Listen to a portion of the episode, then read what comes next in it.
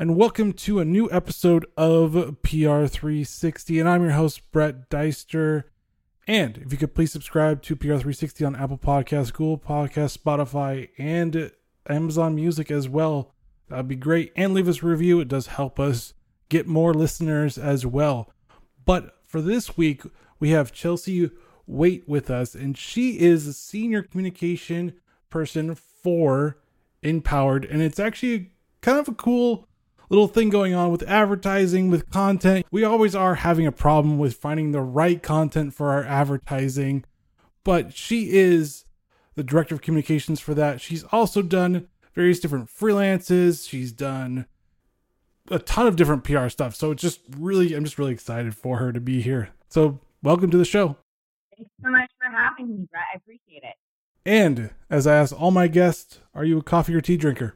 I am most definitely a coffee drinker. Um, I go through probably at least a pot a day in these quarantine times. Yes, don't we all? We're like, mm, I feel like I'm really tired. I should probably not have that seventh cup of coffee, but I'll probably do it anyways. 100%. That is definitely the mentality going on over here. Ah, okay. And can you tell our listeners a little bit about what inPowered is all about? So, inPowered is an AI platform, artificial intelligence, that actually delivers business outcomes through content marketing. We focus on going a step further than your typical content marketing platform by focusing on two things content intelligence as well as content distribution. So, through years of machine learning, our AI powered technology is now actually able to take a piece of content, scan it, determine what the optimal copy, image, headline, platform for distribution is, all based around the lowest cost for engagement. And our newest product, Content Intelligence, is actually taking things a step further by applying an intelligent call to action across each piece of content to really achieve specific KPIs, such as high value actions taken on site, building first party audiences, increasing brand consideration and engagement, as well as overall time spent on site. Wow, so you're just almost an all in one for almost all advertisement, but doing the right advertisement is what I'm hearing. Correct. Pretty much everything besides the content creation itself. We leave that up to the professionals. What? You won't allow me to have you make my own content for me so I don't have to do it? You'll have to do it, but we can make sure it's getting to the right person. That's for sure. So, what does really differentiate you from the other ones that do online ads, let's just say, because everybody, when they think about this stuff, just thinks about online ads from like Amazon and Facebook, and then it scares the crap out of them most of the time because they're like, I just searched that. Yeah, so I think taking more of like a high level approach at things that we really believe that content marketing and the entire digital marketing space is dealing with a major ROI problem right now. We don't understand how real ROI can be determined just off of clicks or impressions. So what really sets us apart is that marketers are actually able to take it to the next level and use the data collected from their content marketing campaigns to achieve tangible business outcomes.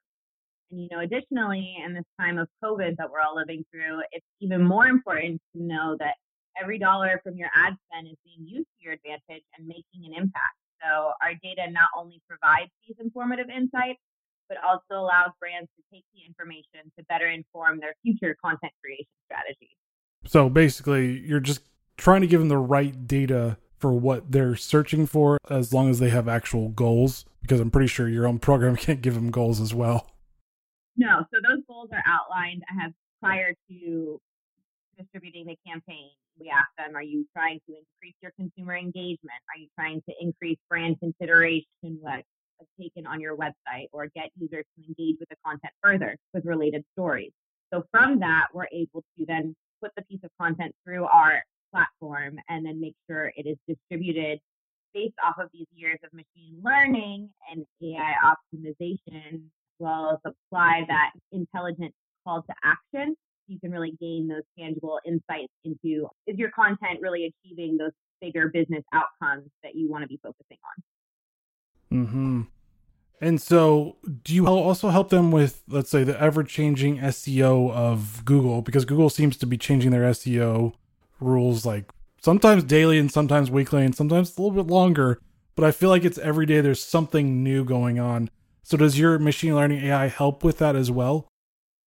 So it helps in terms of optimizing the content and copy for really testing thousands of different permutations and understanding which copy, which image, which headline, which channel is being received best by your target audience. Um, but in terms of bigger SEO, we don't play in that sandbox. Mm. You stay out of that mess sometimes because it feels like it's a mess sometimes. Yeah, Google is changing faster than I can keep up with these days. So, and what have you seen with digital ads from last year to this year and beyond? Is it getting smarter? Is it getting better? Or is it kind of stagnated still? Are we still in the death of advertising, as one book has actually said? So, I think just in terms of looking at digital ad campaigns between last year and this year, especially in response to the COVID 19 pandemic, is really the need to retool messaging by marketers. It's no longer enough to push out a piece of content and hope that it gets to the right person. These consumers are really expecting brands to be empathetic and provide a real resource for them during these especially hard times. A study from Kantar came out recently and showed that 78% of individuals actually expect this from the brands that they follow right now. I think there's a real need out there for reliable and trustworthy information, and digital ads and content marketing in particular can really serve that purpose. Mm, and has AI actually played a bigger role in digital advertising over the years? Have you seen it basically become extremely helpful for PR people, marketers to understand who's actually clicking on their ads and who's actually buying? 100%. I think AI is definitely at the forefront of the digital marketing industry. And as consumers continue to be more and more inundated with messages, marketers really want to rely on tools that can help them cut through the noise. So when you're using an AI powered platform like inPowered, it actually allows them to not only make sure their messaging and content aligns with current consumer behavior, but it can also inform and adjust campaigns much faster and efficiently AI is able to take thousands of permutations at once, test them through, personalize it, and make sure it's really engaging to that core target audience. And coming from the opposite side about privacy, since a lot of consumers are now more aware of what's going on behind the scenes, how can companies or you help actually PR pros and marketers collect the massive amounts of data, but also use that data by creating ads that are better than what was previously done and also keeping their data private basically? How can you guys do that? Yeah. So i think this is a great question many people have heard google is going to stop allowing the collection of cookies starting in 2021 and regulations like CCPA and GDPR are already in place so it's really created a situation where marketers have to think smarter about how they go about creating these pools of data.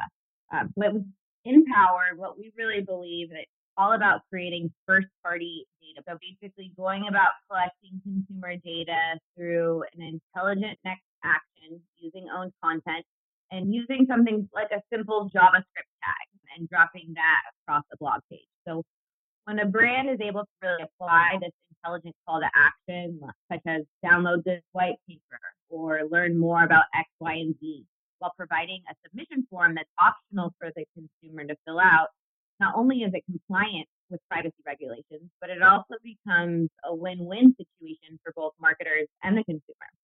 The consumer is receiving some sort of added bonus by offering up their information and the marketers can then utilize this data to retarget pre-qualified consumers with future content, knowing they're already interested in the product or service. And your component for how PR people can be using marketing to, especially in lieu of these ever increasing you know, suspicious audiences that we've got out there, I think it's really all about empathy.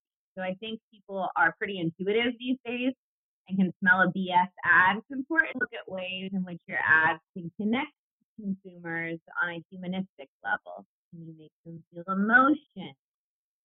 With this piece of content that's actually bettering their. It sounds simple, but I think being empathetic and adding in this human component to a content strategy goes a long way. Traditional marketing tactics like display and banner ads are for all purposes dead.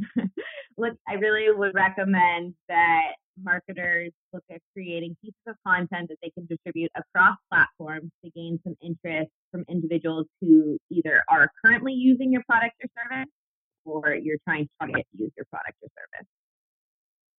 Gotcha. And with that being said, the opposite side of Apple's new iOS 14 has made it a little bit more difficult to actually collect data now. And what I've read is that users can now opt out of having data collection made that. How has that made the digital ad space a little worried a little bit more because you're missing a big cut of Apple's users now because it's now an opt in to collect their data instead of an opt out to collect their data. Exactly. So, again, with this point, I really revert back to the beauty of creating these first party data pools. With these regulations and privacy policies, brands can no longer rent audiences. They have to go and build their own audience. And I think this is the core component of what marketing is about creating a value exchange know where and how your information is being used as a consumer myself. So instead of relying on cookies and unknowingly tracking consumers through their digital footprint, brands really now need to start becoming more authentic and intentional with their advertising. So not just about selling or pushing out a message, but thinking about how they can bring real value into the consumer's lives so they feel comfortable in exchanging their personal information and opting in. So, do you think all this new changes in privacy policy on data will actually make digital advertising better and more thoughtful? I guess is the best way of saying it. Yeah, I do think it will become more of a trustworthy process where now consumers really feel comfortable about opting into certain brands or services that are requesting their information instead of worrying about their personal data just floating around on the internet going to who knows where.